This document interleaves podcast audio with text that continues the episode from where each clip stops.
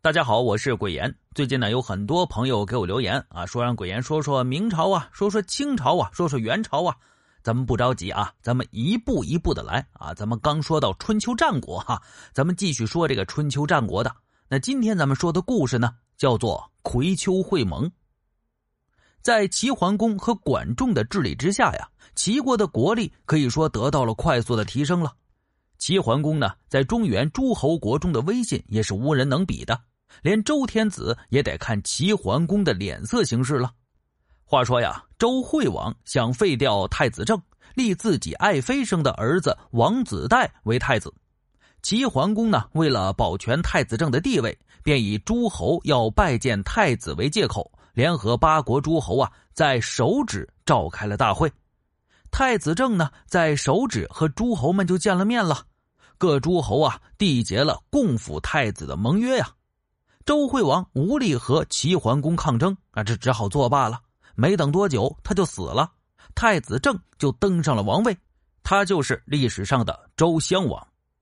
周襄王觉得自己啊能够顺利保住王位，多亏了齐桓公的支持啊，因此呢对齐桓公十分的感激，派人呢就给他送了祭肉啊啊珍贵的弓箭呢，还有车子啊这些东西啊都是荣誉和地位的象征。齐桓公利用这个机会。于公元前的六百五十一年，在葵丘，也就是今河南的兰考啊，大会诸侯，立定盟约，史称葵丘会盟。那么，据《史记》记载呢，葵丘会盟有两次，第一次发生在夏季，第二次发生在秋天。周襄王呢，均派使者出席了。参加会盟的有齐、鲁、郑、宋、魏、曹、许等国的国君。齐桓公呢，代表各国诸侯宣读了共同遵守的盟约。盟约的主要内容啊，就是这样的：各诸侯国呀，不得乱筑堤防，把水患引向邻国；不得因邻国的灾荒而限制本国粮食出口；不得废嫡立庶；不得以妾代妻等等。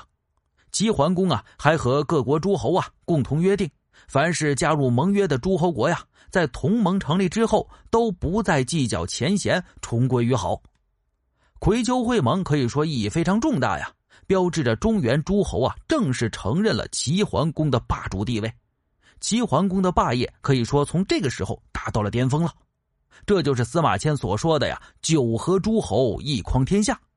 不过呢，此时的齐桓公已经老了，却又变得非常的骄纵，忘乎所以了，有点他准备啊，在盟约签订之后去泰山封禅。齐桓公的这一决定呢，使作为周王室使者的宰孔啊非常不满啊。这宰孔是个人呐，宰孔觉得齐桓公太不把周天子放在眼里了，还没等会盟结束呢，就自行返回了洛邑。回去的路上遇见来参加会盟的晋献公啊，就把晋献公也劝回国了。那么究竟以后发生什么事情了呢？咱们肯定还会往下说的。那么今天这个故事也就讲到这儿了。这个呢，就是咱们今天要讲的葵丘会盟的故事。咱们下一个故事啊，不见不散。喜欢的关注一下鬼言。